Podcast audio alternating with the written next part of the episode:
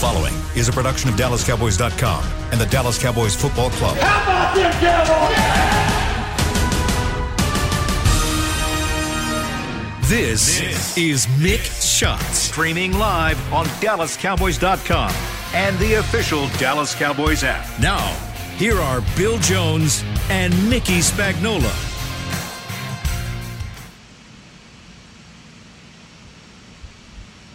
Welcome into another edition of Mick Shots on this beautiful Thursday morning. We've got a lot of great stuff coming your way. I'm Danny Sarek alongside two of the Cowboys greats, Mickey Spagnola and Everson Walls. Now, we are doing this uh, virtually. We're following the social distancing rules, making sure everyone is safe. So, I got to check in with you guys during this quarantine. How have you guys been holding up so far? Well, I think pretty well um, you know, being able to uh, work at home and do basically everything we would do in the office. The only downside is, is we don't bump into anybody to talk to. Uh, to get some information on getting ready for this draft. But uh, other than that, you know, we're still doing our podcasts and uh, still uh, feeding the monster, DallasCowboys.com. So still writing and, uh, yeah, kind of staying busy, although uh, you don't get a chance to talk to many people. You know, I've been doing okay here on this end. I'm working out a lot. Oh my God, Spags, you and I, we're going to have a little contest when it's all said and done. We'll, we'll, we'll, we'll have, have, a tour to, tour to North Texas, right? We ride, we're gonna, we're gonna have a, we're gonna have a, we're gonna start off with an ab contest. I want to see what your abs no, look like first. Oh gosh. I would love to see that. Who could do more crunches? Oh my gosh! I'm glad you guys are staying Spags busy. is gonna come back looking like a, a, a, a doggone buffed up little uh, chihuahua or something coming up there, man. You gonna scare me, bro. I can't believe you're getting in shape. Was that a, I'm proud was that a compliment to call him a little chihuahua? Yeah, I, I don't think so, right?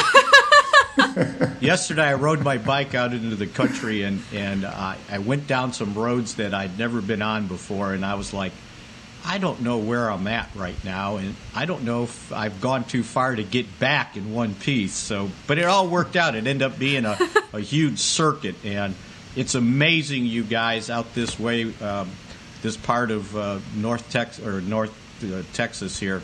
Uh, the amount of uh, country that's out here, the amount of horse farms, Oh, yeah. and the mansions that are out here. I just want to know what these people do for a living. They're stealing, Spags. They steal. That's how they They're got steal- it. They stole the money. I've seen no, I've seen more equestrian centers that, uh, than I ever knew. That I knew there was one or two out here, but there must be six or seven. It's amazing, but it's great to be out on those country roads. No one's bothering you, and I'm within. I'm not within six feet of anybody. I guarantee you. There you go. You're Oh, yeah. following the I- rules. Love that, making Absolutely. back out there with nature. But I know you've been uh, watching some TV too. You've been watching some of those old games that have been re-airing. Yeah, I actually uh, uh, yesterday uh, it was the first time. See, I got to go to the national championship game, the LSU Clemson game. So I never saw the game on television. I never heard the commentary. And so yesterday, I, I it was on, and I said, "Oh, let me watch it." And I think I watched the majority of the uh, the second half. And uh, the one thing I was surprised about in the third quarter, and remember, and Everson, you jump in on here, but Clemson had a pretty good defense. And uh, in that third quarter, they were starting to give LSU a little problems. And uh, Burrow wasn't completing every pass, right? And I heard the guys say, "Well, I don't know. Joe looks like he might be ill. He, he's, he's, I don't know if he's hurt. He's not playing well. He might be sick." And I'm sitting there watching this, and as the game continued, I, I said the only sick thing about it were the dimes he was dropping on his receivers. It was ridiculous, some of those touchdown passes, right? Uh, well, you but it know, was when kind you of look neat at that whole that. game, Spags, you look at the entire game, that was uh, some amazing football. You had two great quarterbacks. And once again, we talked about the wide receivers, the studs that they had in that game on both sides. That was something that was very impressive. That was one of the more talent ridden, uh, exciting uh, playoff games I think I've ever seen in college football. Yeah, and they were they were starting to give Lawrence, uh, the Clemson quarterback, a hard time, and I'm going, yeah. The reason he's having a hard time is that the LSU front is getting after him, uh, he didn't have a lot of time in the pocket. So it was kind of good to go back and, and watch that. And then, uh, Danny, the other thing I watched, uh, and it was on last Saturday, they showed uh, it was a replay of all the Peyton's places, the half hour shows that they were showing. I uh, love weekly. those. And I had never seen one of them because they were on ESPN Plus, and I don't have it. So they were broadcasting these on ESPN. And I started watching one or two or three. And then I said, you know what? I don't know how many there are, but I'm going to record the whole series. So I just kind of, I I binge watched like half of them. What and- did you learn, Spags? Tell me what you learned. well, here's the one I did learn, and, and it was about the uh, the Lombardi Trophy because I, I had forgotten that you know once they came up with the trophy in those first years of the Super Bowls, uh, it wasn't called the Lombardi Trophy, right? It was called something like the uh, Professional World Professional Football Championship, and they inscribed that on the trophy. And it was a traveling trophy. It was like the Stanley Cup, so the winner got to keep it for a year with the team's name on it. Uh, and then in 1970, when they uh, they decided after Vince Lombardi passed away after his one year coaching the Redskins, uh, they decided to name the trophy the Lombardi Trophy. So the first year of the Lombardi Trophy uh, was actually 1970, and it dawned on me when I saw that. I said, "Oh, the Cowboys had an opportunity to win the first Lombardi Trophy since they were in Super Bowl five. They ended up losing to Baltimore, uh, 16 to 13." and uh, they could have, and, and that's when they finally gave the trophy away. So they made a new one every year. Uh, and the the funny thing, and this is certainly what I didn't know for sure, uh, it, and, and Everson, you'll remember this in in in the uh, in like midnight in 1984, the Baltimore Colts left uh, Baltimore for Indianapolis, right? Uh, and, and no one knew they were leaving. They just kind of took off. Uh, and yeah, that was way before social media. Uh, Right, Spags. yeah, They yeah. couldn't get away with that now. There's Yeah. no way they could get away with that Which, now. by the way, all you- all you recall was uh, Mayflower trucks being moved and packed up. That's Yeah. all that they showed. That in the dead of night, they snuck out in the dead of night. That was one of the more classless moves, I think, by any organization until Modell came. And, and reversed it And did the and went to right? Baltimore from Cleveland.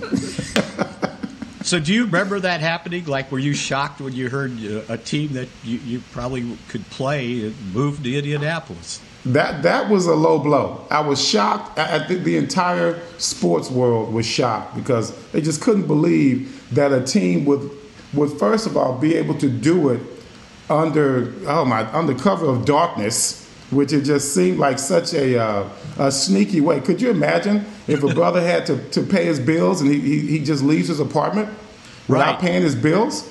Come on, they'd be looking for they'd be looking for him all over. Or what if the Chargers just decided, okay, tonight we're leaving San Diego for L.A.? We'll Yeah. see. We ride at dawn. Yeah, and you know, Danny, and the funny thing was, is so they were awarded the Lombardi Trophy, Uh, and in their agreement with the city when they left, they left the the they decided uh, the city of Baltimore said no, that trophy's ours, it's not yours, and so they left the trophy behind, and Oh my gosh. and when, I, when I mean, Peyton- come on, tell me that's Cleveland going to Baltimore. That's the same thing that Same happened thing, in right? 1994, 95. It's the, right they it's left just all the reverse. records behind, right, and so That's right. Cleveland would not let them Start take fresh. anything. They couldn't Peyton, take anything. When Peyton was trying to do the story on the trophy, uh, they basically show, said, "Okay, we'll show you where we're keeping the trophy," and it was in the basement of the Babe Ruth they Museum. still have the trophy. Yes, it's still And it's in a and it's not on display. It's down in a basement, just sitting on a table.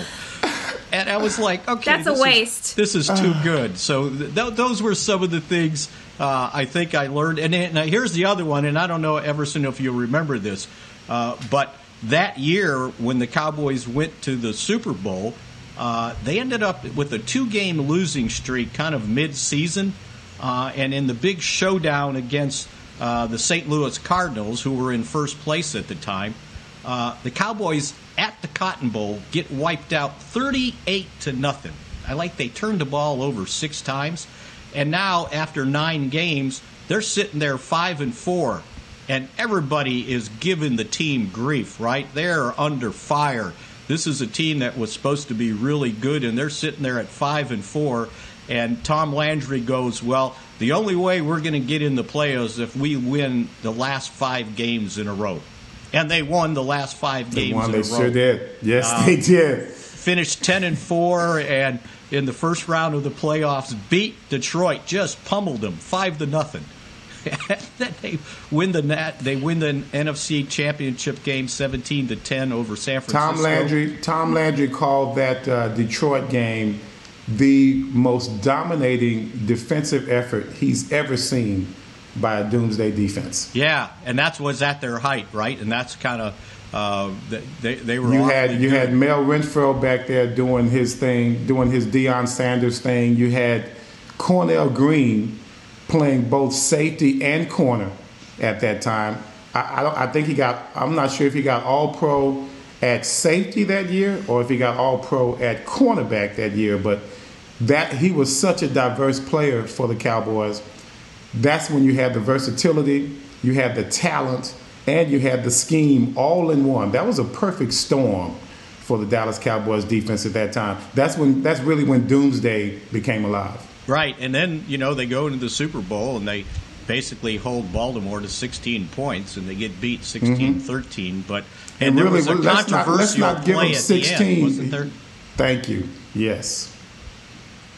That's So- where Well, you Mickey, had your the, uh, the John Mackey, the John Mackey double double tap, uh, double tip, so to speak. You, you couldn't you couldn't you couldn't tip the ball to a to your own player, Right. right? Isn't that how it went, Spags? Yes. So they tipped the ball. John Mackey caught it, went 70 plus yards. Charlie Waters, Cliff Harris going crazy out on the field.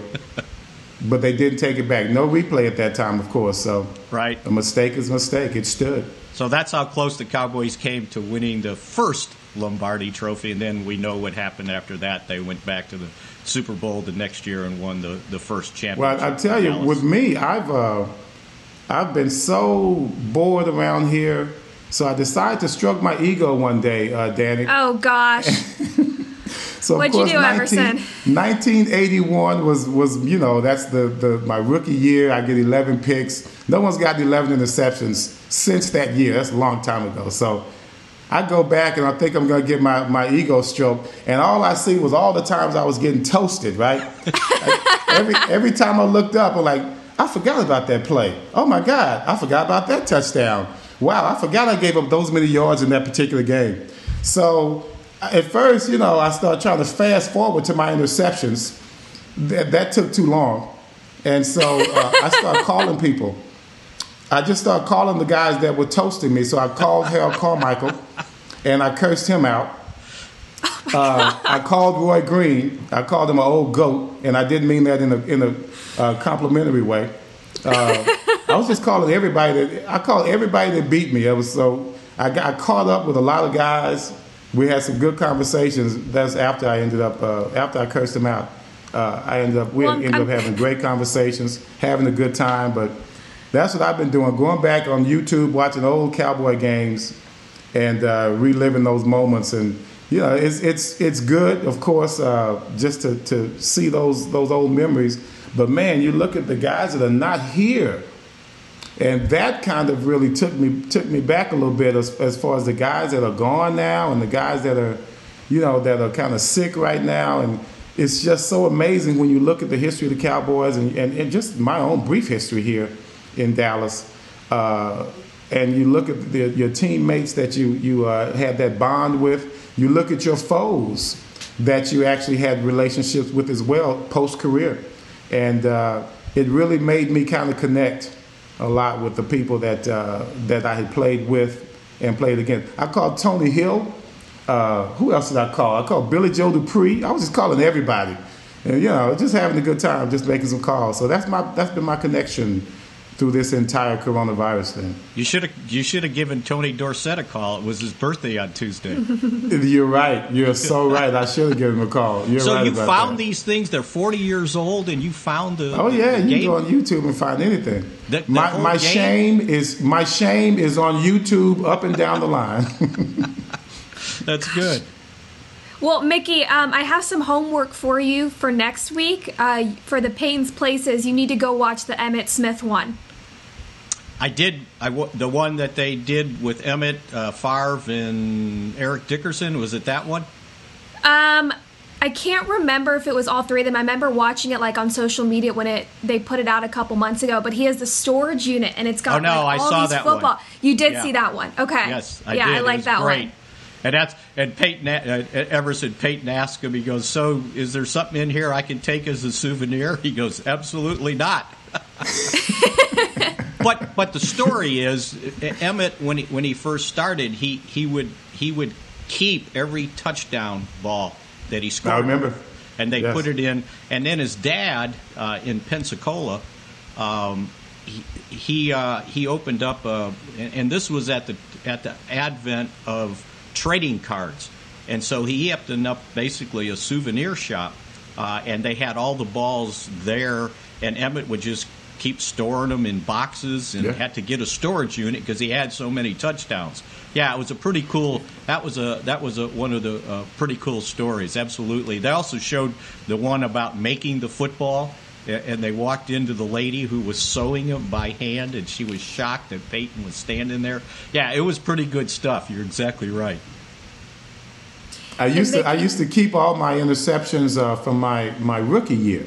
Uh huh. And I found out that uh, I would, if you give them away to charity, you know, they would bid on them.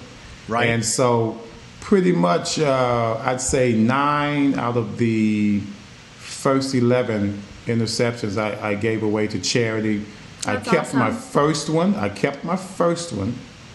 And uh, I don't know. Oh, the other one I, I gave to my nephews. So, yeah, it's, it's all torn up. Did they make you pay for them? No, they did not make you pay for Hey, eventually we pay for everything, okay? Well, you You're did a gonna better. pay. You did a better job than Drew did after he caught the hail mary. Ended up throwing the ball out the stadium, and they never found the football again. It, you you know Oh, what? That is one of the most controversial things ever. Someone has that ball. Absolutely. Okay, someone had. You would think they would come out with it, but they were so mad in Minnesota. um, they may have gone home and thrown it into the fireplace or something. or, or they blew it up. one of the deflated it or two, right? something. Yeah, Yeah. absolutely. Yeah. Oh my gosh. Um, okay, well, real quick, going back, Mickey, when you were watching that uh, national, you were watching that title game with LSU. There's a you were talking about the defense, and they have Yes. got some amazing defensive players going into the draft this year. And you kind of touched on uh, that front defensive line, but there is a player in the secondary who is a really top candidate for the Cowboys with that 17th pick, and I'm sure Everson, you have a lot to touch on, uh, talking about safety Grant Delpit.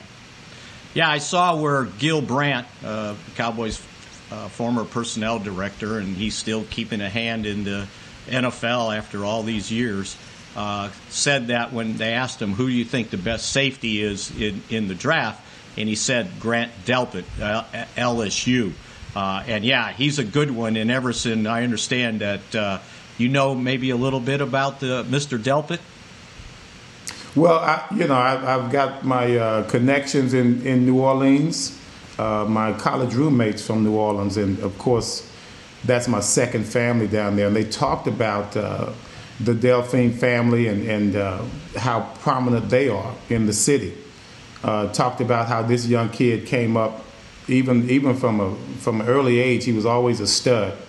And when you looked at how he played in the in the uh, in the playoffs, I was impressed with how he challenged uh, the receivers uh, for Clemson. I had never seen anyone challenge receivers the way he was down the field.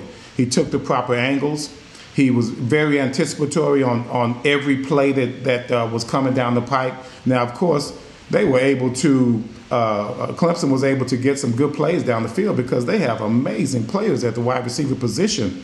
But when you look at his play, not only is he adept at playing the ball, he's also a very physical and aggressive defensive back.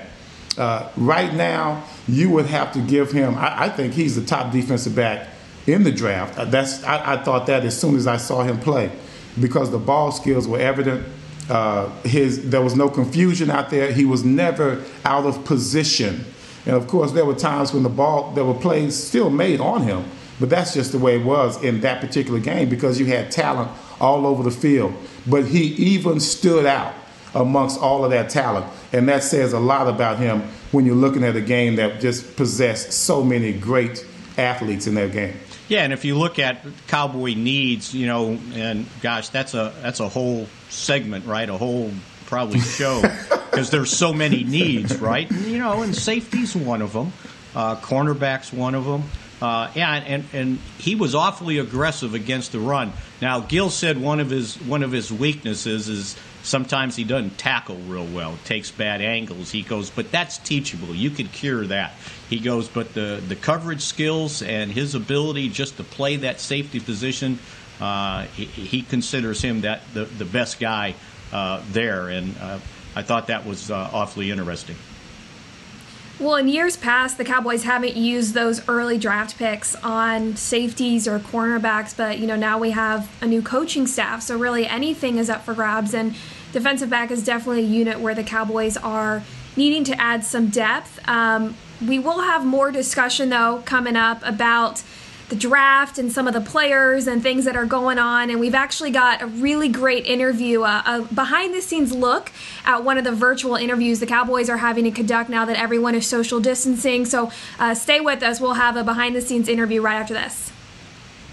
I'm Jay Novacek, former tight end for the Dallas Cowboys. Back in the day, I was the guy who always got the tough yards, and that's why I run with John Deere today. In fact, I have a John Deere 3025E tractor that can handle any yard work I need to do, even the tough yards way out back. So if you have one acre or a thousand, John Deere has the equipment that's just right for you. Visit a John Deere dealer today and run with us. We are the official tractor provider of your Dallas Cowboys. Essilor is a proud sponsor of the Dallas Cowboys, helping fans see more and do more with our best vision solutions. Our lens technologies reveal a world more beautiful than you can imagine. For a limited time, get the Essilor Next Gen offer, where you buy the latest generation of transitions lenses with select Essilor lenses. You can choose a second pair of clear lenses for free with qualifying frame purchases. Restrictions apply. Find a participating eye care professional by visiting EssilorUSA.com. Essilor, see more, do more.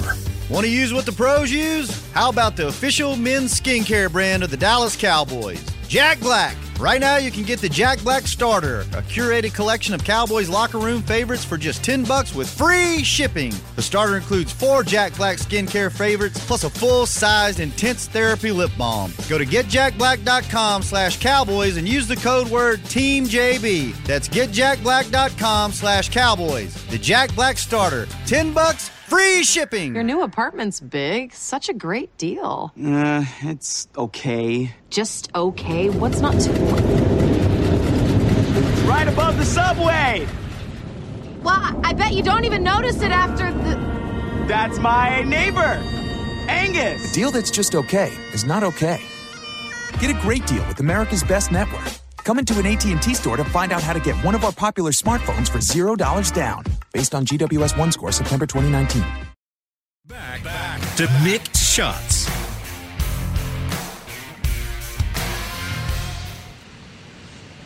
Welcome back to Mick Shots. Today means that we are two weeks away from the NFL draft, and just a reminder that you can get your draft coverage the Cowboys way with the official 2020 Dallas Cowboys Star Magazine Draft Guide, featuring an exciting new look. The guide includes all the information and analysis you need for the Cowboys' upcoming draft. Get your digital copy today for only $4.95. You can find out more on DallasCowboys.com forward slash star. And that's got a lot of great stuff. There's more than 320 players listed. There's mock drafts drafts, writing from the great DallasCowboys.com writers. I mean, that, that draft guide really has everything you need to know getting you ready for the draft in just two short weeks.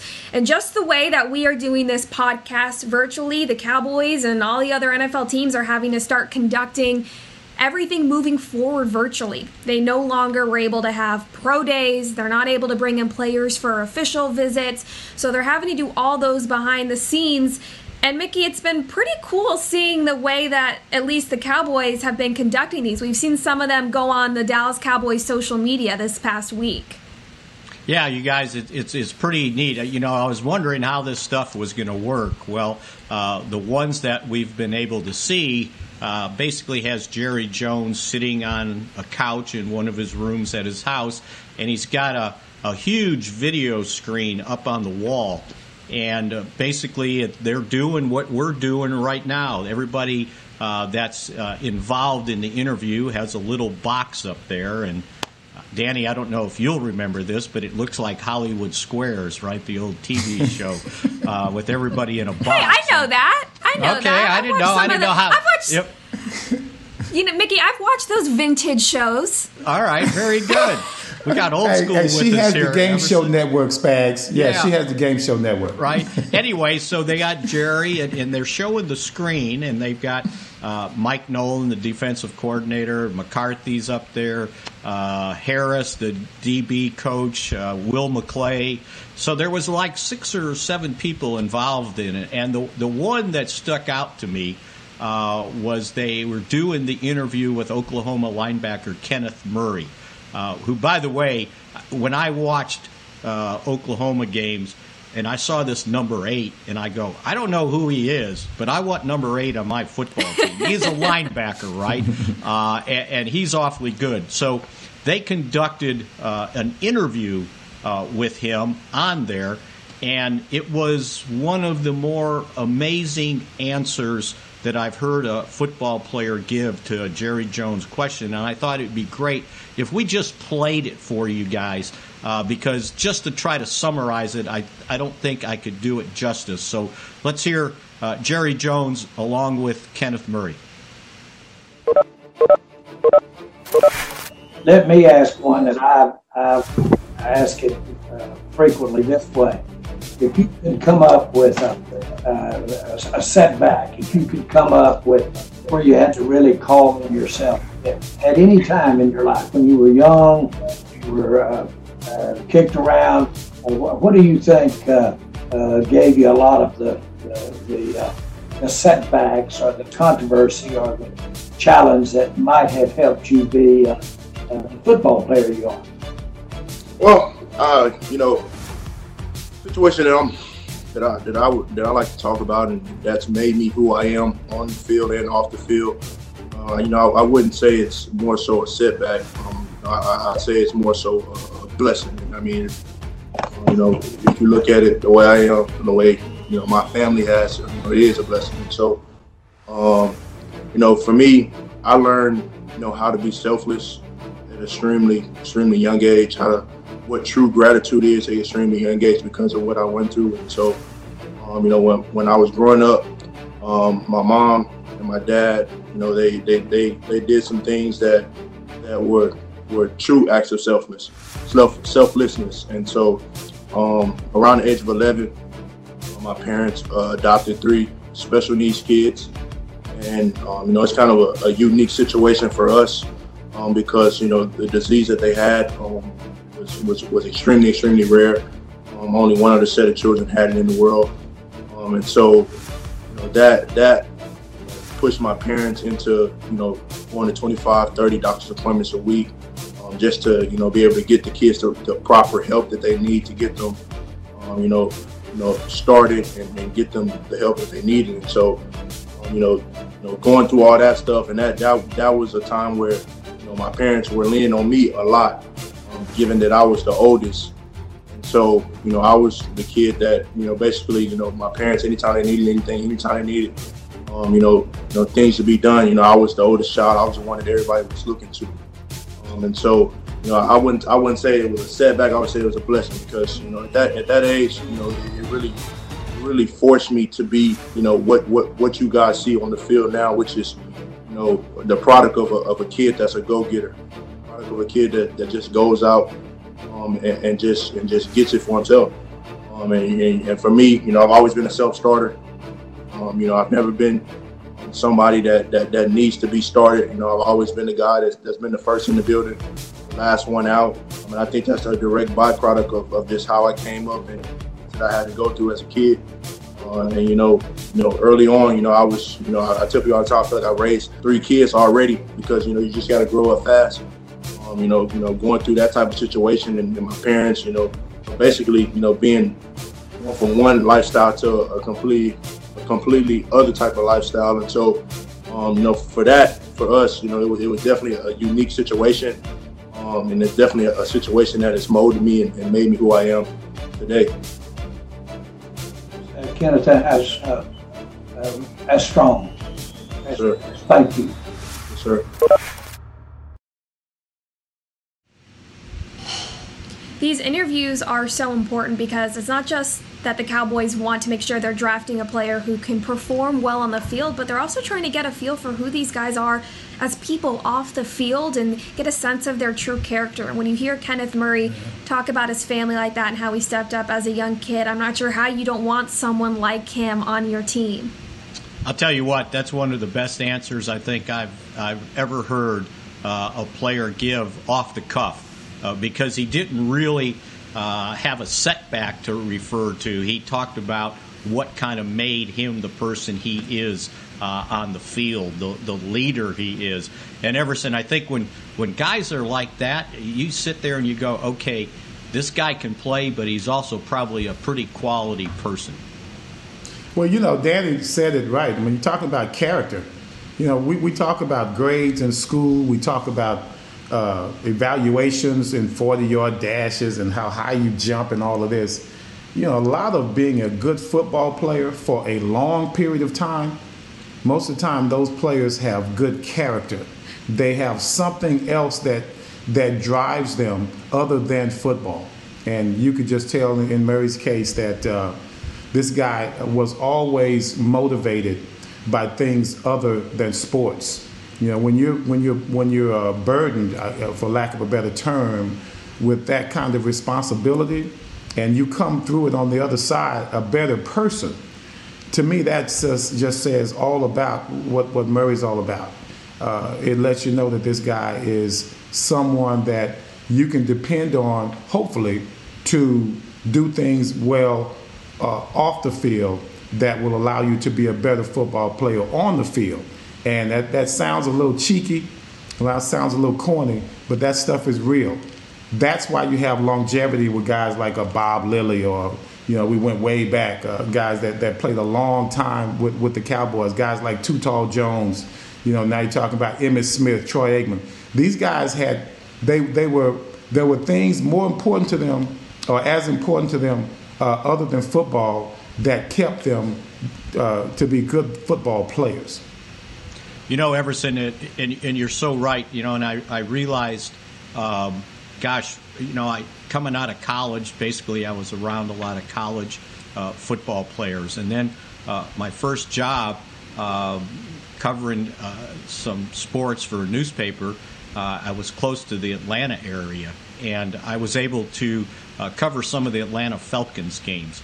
And the more I was around some of those professional athletes, Uh, and I realized how sharp they were, it's like, okay, now I understand why these guys are playing at this level. And it's not everybody, but the majority of the guys I ran into, they were character guys. They they could give you an answer like that, and it was like, okay, that's why these guys are around the league. And as I got around it more and more, I kind of understood, and that's why this time of the of the off season, getting ready for the draft, is so important because what they would do, you would do this one on one in a meeting, but I always thought the interview process was uh, as important, if not more, than watching a guy work out because you've seen him play, you've seen him on tape, uh, but the character I think is awfully important. There, there are time Spags when you've got a player who, you know, he may not be that uh, that uh, A category player. He may not be that player, but he might be on that B level. So the interview itself in that case will make all of the difference, even more so than a player like Murray, who you know is going to be a number one pick. You know, you got those guys down there, second second rounders, you know, high third rounders. those interviews, those interviews will make all the difference in the world because that could be that uh, that X factor that this, that where a, a, a team would say, you know what, instead of me taking this kid who's an amazing player, but he doesn't have much upstairs or doesn't have much going on otherwise, I think I'm going to move up and take a chance on this guy. And most of the time, those kind of players work out. So I know you didn't get drafted. Did you get any inter- pre-draft interviews? Heck no, I didn't get no interviews, man. What are you talking about? I, I didn't even get an interview for Willie Brown, and he was from Grambling. Everybody, after they saw my 40 yard dash, they were like, okay, uh, moving on. I, they stopped, they just made a brief stop at Alice's Diner in downtown Grambling, and they kept moving on, man. That was it. So were there were there when you got drafted, were there 17 rounds or was it down to 12 by then? Oh no, it was, still, it was only 12. It was 12. only 12, but they held they held six on first day, six on second day. So did how did the Cowboys uh, contact you then? Well, they I think if I'm not mistaken, they sent uh, uh, uh, Jethro Pugh.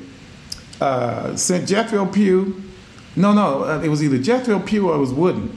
But I remember one of them came, and uh, they came on the first day of the draft. So with a free agent contract, by the way, which was I thought the timing was kind of off there. We're still we're still on the first day of the draft, and you're coming to me with a free agent contract. You can tell the future. So I was I was done. I was done. And, and did, did you get any other offers from any other teams, or was this? this I, I got an offer from Buffalo at the time, and I got a, an offer at the time from the Aints, which Oh, really? were the Saints. They were the Saints, but you know Yeah. that's when the bag that's when the bag thing was going on. Now, a little tidbit about that. Uh, you know, I'm, I'm looking down on the Saints because they were just horrible at the time. And of, course, the Cowboys, well, that was going to be the place I was going to be because to me, it was the devil you know. I mean, I knew the Cowboys organization was tough to deal with, but I knew about them. And so when you're talking about going to the Saints, I was like, there's no way I'm going to that team. Well, they ended up being one of the better defenses in the history of, the 1980s. For four linebackers, I think all of them are, are, are Hall of Famers. And so it just lets you know that uh, uh, it, maybe if I would have gone there, you never know what, what would have happened. But when you're a Yeah. free agent, when you but are you might free not agent, be on the show, Everson. I just had to you say, if you went know. there, you might You not be never on the show. But if you're a free agent, though, at that time, you want to go to an organization that's going to be accountable. When you go to a 1 in 16, 1 in 15 Saints team, you don't expect accountability. So that's why the Cowboys were the easy choice. What was your signing bonus? Oh, it was uh, fifteen hundred dollars. Wait, let me let me say it, let me say it differently. Let me say it differently. It was one thousand five hundred dollars. That makes it sound like it's a bigger number. That sounds so, yeah. better. Yeah, Yeah, it sounds better. Yeah. oh my gosh. Well, I gotta say, I'm glad that uh, the Cowboys and the other NFL teams are still finding a way to get these interviews done, especially because of the combine. Yes. They cut the amount of interviews that the teams were able Mhm. to conduct this year. So it's nice to know that they're able to still get this done. Uh, to lead to that draft process. Uh, real quick, I want to hear from you guys. Um, this past week, Rex Ryan kind of went viral. He was definitely trending on Twitter. Uh, he had some comments to say when he was talking about how Dak Prescott uh, hasn't been, he hasn't signed a new deal, but other players, specifically Amari Cooper, got a new deal before him. So he was kind of saying he doesn't like that. However, when he was talking about how Amari Cooper didn't perform so well on the road, he ended up also uh, kind of talking pretty poorly about his character, which people were not a fan of. Were you guys able to hear his comments? Yeah, I read I heard them. some of it, and, yeah. uh, you know, it's uh, a typical Ryan family deal where uh, they're kind of bombastic. And, you know, I don't know, did he feel that way or was he trying to make a splash to get noticed uh, on, uh, on the air? Uh, to, to get his name out there to say, oh, yeah, I'm working, right? And, uh, you know, I get it. I understand it. But I, I thought it was interesting this week. Uh, and I'm going to read a quick little thing here from Ron Rivera, the new head coach of the Washington Redskins. And they were in on uh, Cooper. They were trying to sign him. And when they asked him about him, and he said, Amari was someone that we chased very hard all the way up to the very end.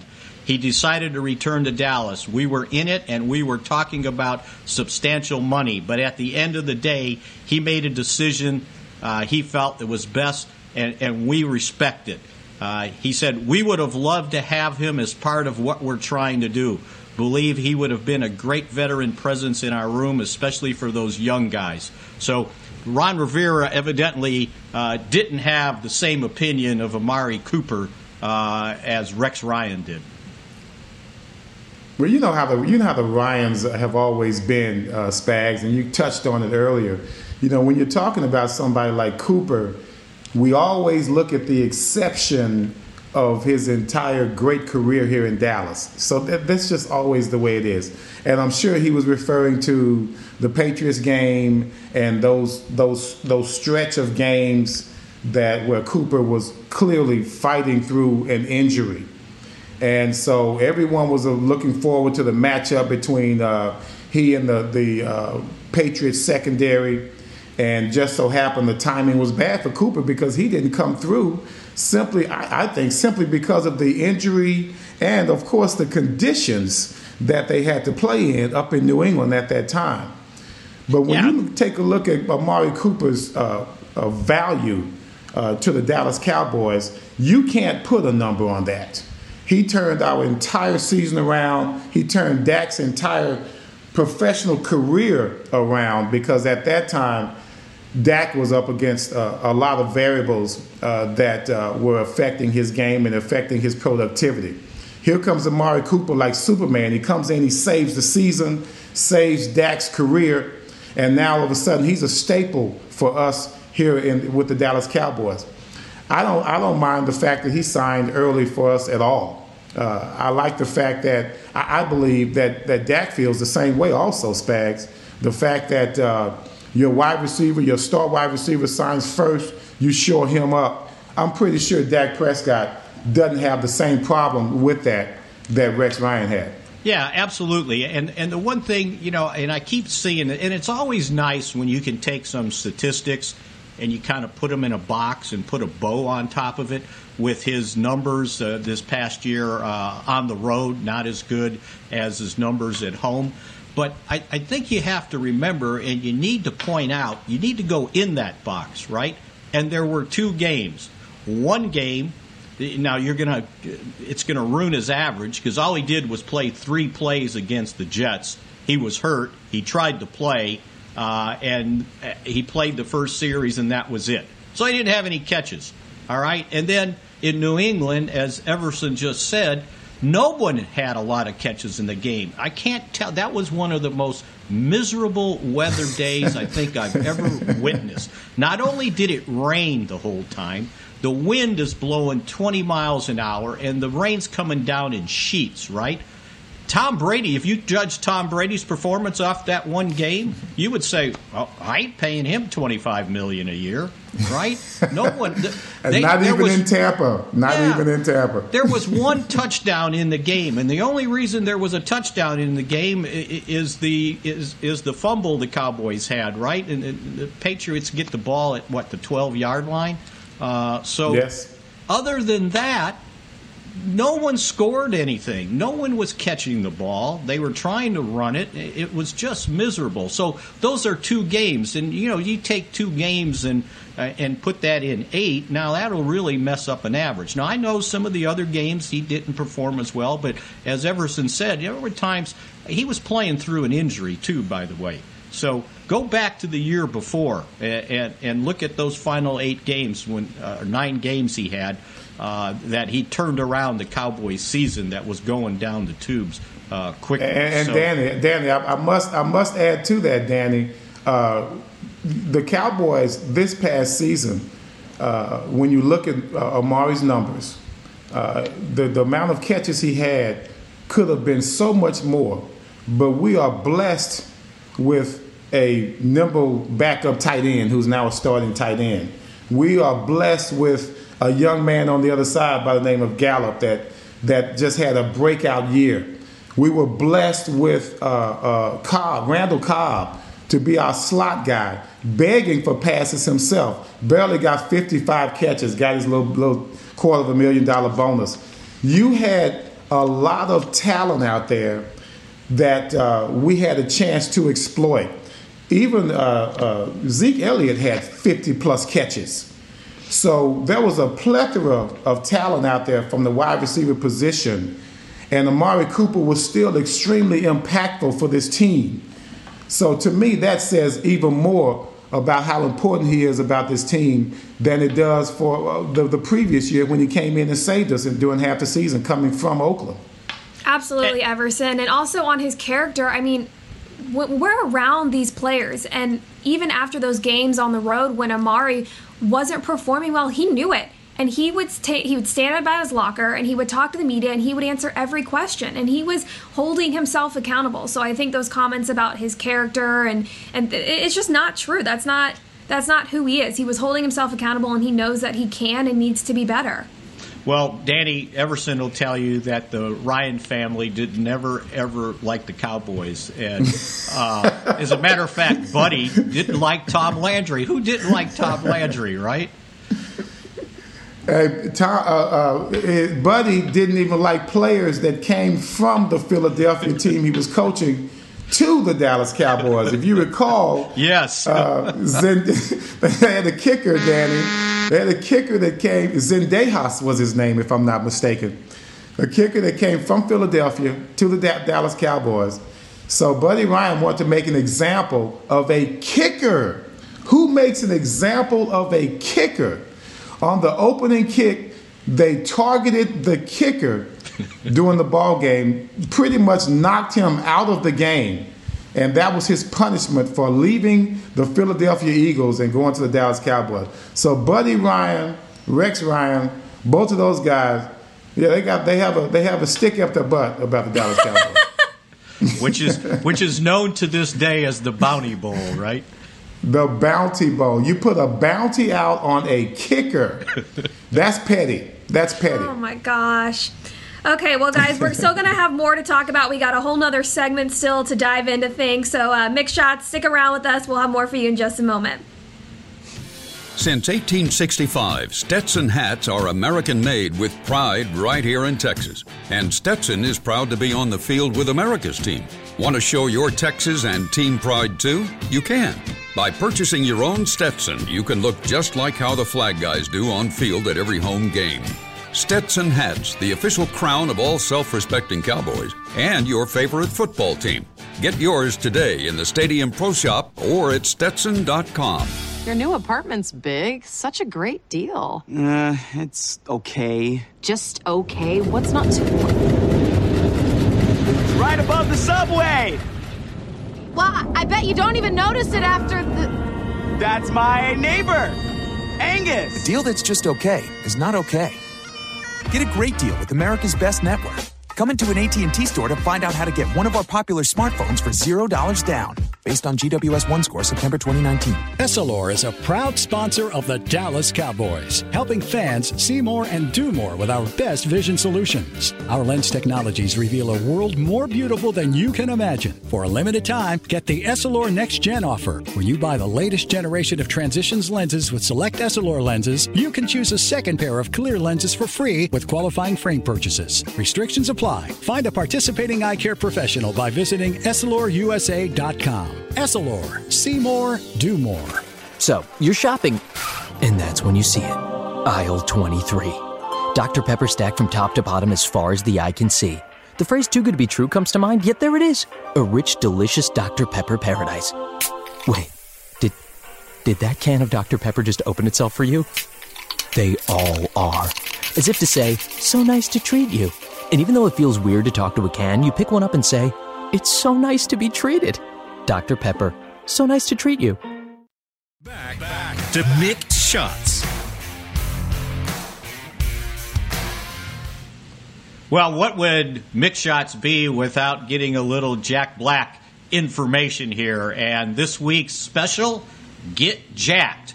You get four product that normally costs forty dollars. It's only thirty-two dollars, and here's what you get: Deep Dive Glycolic Facial Cleanser, Double Duty Face Moisturizer, Eye Balm, and Turbo Wash. All that for $32 if you get go to getjackblack.com. Did you say eyeball? Eyeball? Eyebalm. Balm. Oh, balm. I'm sorry. I thought they had stuff for your eyes. Like, wow. Well, They it very- It's, it's for underneath your eyes, right? In Under- case things ah, start sagging. I could you know? use that, Oh We my both gosh, could you guys use are it too probably. much. Oh my gosh. Uh, I love your reads, Ugh. Spags. I love your reads, man. They are great. Uh, This Mhm. time last week, guys, we had some breaking news. The Cowboys are trying to fill the loss of defensive end Robert Quinn to free agency, who led the team in sacks last year. They've been trying to find a pass rusher on that right side, and they signed Aldon Smith to a one year deal. Uh, now, remember, he hasn't played football in four seasons, but he is being reunited with Jim Tomsula, the new Cowboys defensive line coach. And Mickey, you were able to find out some of those details of his one year deal. Yeah, absolutely. And I think there was some, you know, when guys sign like that, it's a lot of agent stuff. And uh, initially it was uh, reported as a two year, $4 million deal. Then it was a one year, $2 million deal. Well, here's the deal in his contract. And the Cowboys really, uh, this is a low risk uh, uh, opportunity for them. Uh, and an opportunity for Aldon Smith if he gets reinstated. And let's start right there. He's still on reserve suspended.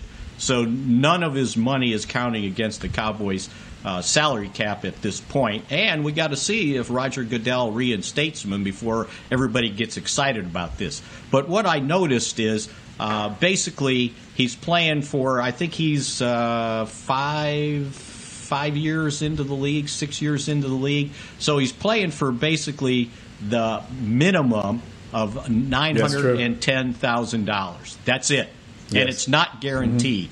So basically, the Cowboys are betting nine hundred and then the rest of the contract that adds up to two million. It's one point oh nine million. Is all with various bonuses, various incentives in the contract that he has to meet. And I'll give you an example. He's got a, a bonus for per game. Like how many games you play, you get paid so much per game. Uh, you get paid a bonus if he gets reinstated. He gets a bonus if he goes to training camp. Uh, and he gets a bonus if he plays two preseason games.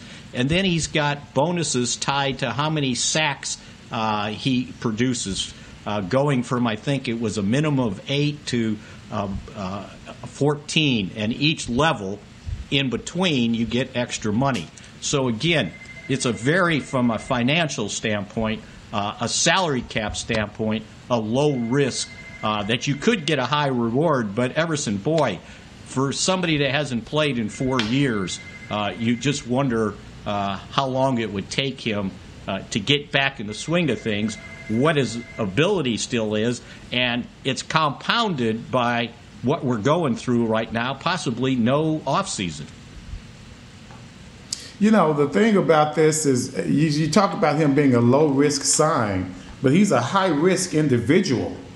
Uh, this guy had some serious issues uh, when he first started playing ball. You know, he had this amazing start. Well, the first three years, I think he averaged like a sack a game, which is almost unheard of. And uh, along with that, though, was some other things off the field that were also unheard of. I believe he had some uh, issues with alcohol, uh, issues that stemmed from that. Even I think it was some domestic abuse problems that he was having that uh, just really ran him out of the league. He ran himself out of the league. Yeah. And so that's why those incentives are so important because they want to make sure that he stays on point. Uh, you can't look forward when you have the issues that he's had in life. You can't even look forward to the next day. And so I think those incentives are, are stated for that, just for that particular reason. Uh, I don't know what went into this signing, and Spags, I'm going to throw that back to you in a sec. But uh, for someone, even as amazing as he was, for someone to get consideration after three, four years of being out of football, there has to be some type of connection there. Not just a relationship with a coach, but there has to be a lot of back and forth going on. And even though you're talking about low risk, that's still a million dollars that you're putting out there for a guy that hadn't been in the league for three, four, five years. Uh, to me, he's a, a, a obviously a high risk individual, and he knows that because he's had his struggles. And so the Cowboys, once again, they're going after some guys that uh, I guess they think that they're worth taking the chance on. And once again, Spags, what was the connection that made them think that this was worth it? You know, I think number one, it would have been Tomsula. He had him those first four years in San Francisco, the new Cowboys defensive line coach. And then his, his agent is local here in Dallas. So they may had a relationship with him. Uh, now he's been in supposed, you know, going through rehab. Uh, looks like he's getting better, and we'll find out if the NFL thinks he is, uh, you know, made progress to the point where okay, we'll give you another chance. He's had a lot of chances. You know, I printed out his list of transgressions. Uh, and boy, it's like a dozen. It's a long list. It's a long, it's a long list. list. And, and, and here's the thing, also, Spags. When you start thinking about the uh, other league, we just we, we just have a new league here uh, in the in in, in America. Uh, we have a new team in Dallas. You know, they've got a, a kid that uh, had his own issues coming out of uh, the out of Carolina. Alexander, I think his name is Frank Alexander, defensive end for the Dallas team. You know, you would think they would go after guys who are also trying to work their way back into the NFL. And you know that could be like a little feeder system for them. So I'm surprised they jumped all the way back to uh, the Aldon Smith in San Francisco, and they jump right over uh, some really decent athletes that they have on, on their uh, their Dallas team. Uh, what are they? The Dallas Renegades. The Renegades, yes, absolutely. Yeah, the Renegades. Uh, they they have some decent talent on that team. I'm surprised they didn't try and sign one of those guys. Like I said, in particular, a guy named Frank Alexander who had a lot of potential uh, when he signed with Carolina uh, com- coming out of college. Yeah, and think about this: the the last time uh, Aldon Smith actually played in a game was uh, around Thanksgiving of 2015. That's a long time, and I don't know Everson if I can think of somebody that's been out of the league that long. I've never, never seen it successfully returned. Right, Witten was Never out seen it one year. Right, he came back. Uh, Well, especially Too-Tall now, Jones, if- Too if we're Tall not gonna have Jones a- was out one year. He came back, but yeah, and without that offseason, boy, that that's Mhm. going to make this one difficult. But we'll see, because first and foremost, see. he's got to be reinstated before he does anything. Yeah, that's what I was just going to say, Mick, is it would be very, very helpful for him if he got reinstated and had OTAs, mini camps, a training camp, and we just we don't know what the future is going to look like. Uh, that's why we've been doing this virtually, why the Cowboys have been doing this virtually, and why the NFL announced this week that the draft is going to be virtual. So that'll be something that we'll have to keep our minds on. Uh, real quick about the draft, it's going to be all virtual, like we've been seeing those behind the scenes interviews. Real quick, each of you, what is uh, what concerns you the most? About that or what excites you the most? What's one thing? Well, the the all star of of these uh, this virtual draft is going to be the IT departments because they got to be perfect, right, to keep the connections going, keep the phones going, keep the video going, and and I know for a fact that these guys are working night and day. Uh, to to coordinate because all the coaches, uh, the scouts, whatever, they're all going to be in separate places. So they're going to be like us doing the draft. Uh, you know what we're doing right now. You know doesn't uh, have anything to do with winning and losing, right? Uh, but uh, th- this is going to be serious important. And, and I was reading a story yesterday, Everson, that they said that they were going to try and do a dry run, like have a mock draft to make sure all 32 teams are hooked up together and they can communicate. They can communicate with the NFL office. Uh, they would have an open conference call line for everybody to use. Uh, boy, that's a lot to coordinate. But again, uh, and, and I think the, the tough thing will be how are you going to make trades? You know, the con- the the conversations back and forth, and uh, you're on a video board, but you're going to be on your phone.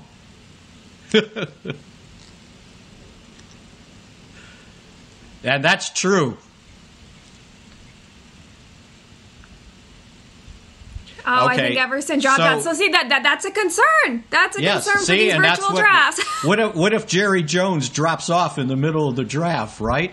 Uh, Oh, gosh. Or Stephen Jones, and so yeah, that, that that's the difficulty of this whole thing. So uh, you know what? Uh, I remember reading this book. I think I was back in high school, Brave New World, and we are certainly in a Brave New World situation here, trying to conduct an NFL draft over uh, the seven rounds uh, without everybody meeting in person. Yeah, it'll definitely be a, a change for everyone, but hopeful that the Cowboys uh, will be able to still do their jobs to the best of their ability. Uh, that's going to unfortunately do it for us. I think Everson uh, might have popped off, but Mickey, thanks for letting Everson and I pop on with you this week. We hope you guys had as much fun as we did. Uh, stay tuned to DallasCowboys.com. The draft show is coming up live at 11 in the morning, and the draft is two weeks away from today, so that crew is definitely going to have plenty to talk about. For Mickey Spagnola, Everson Walls, I'm Danny Sarek. Thanks for watching Mick Shots. This has been a production of DallasCowboys.com and the Dallas Cowboys Football Club. How about this, Cowboys?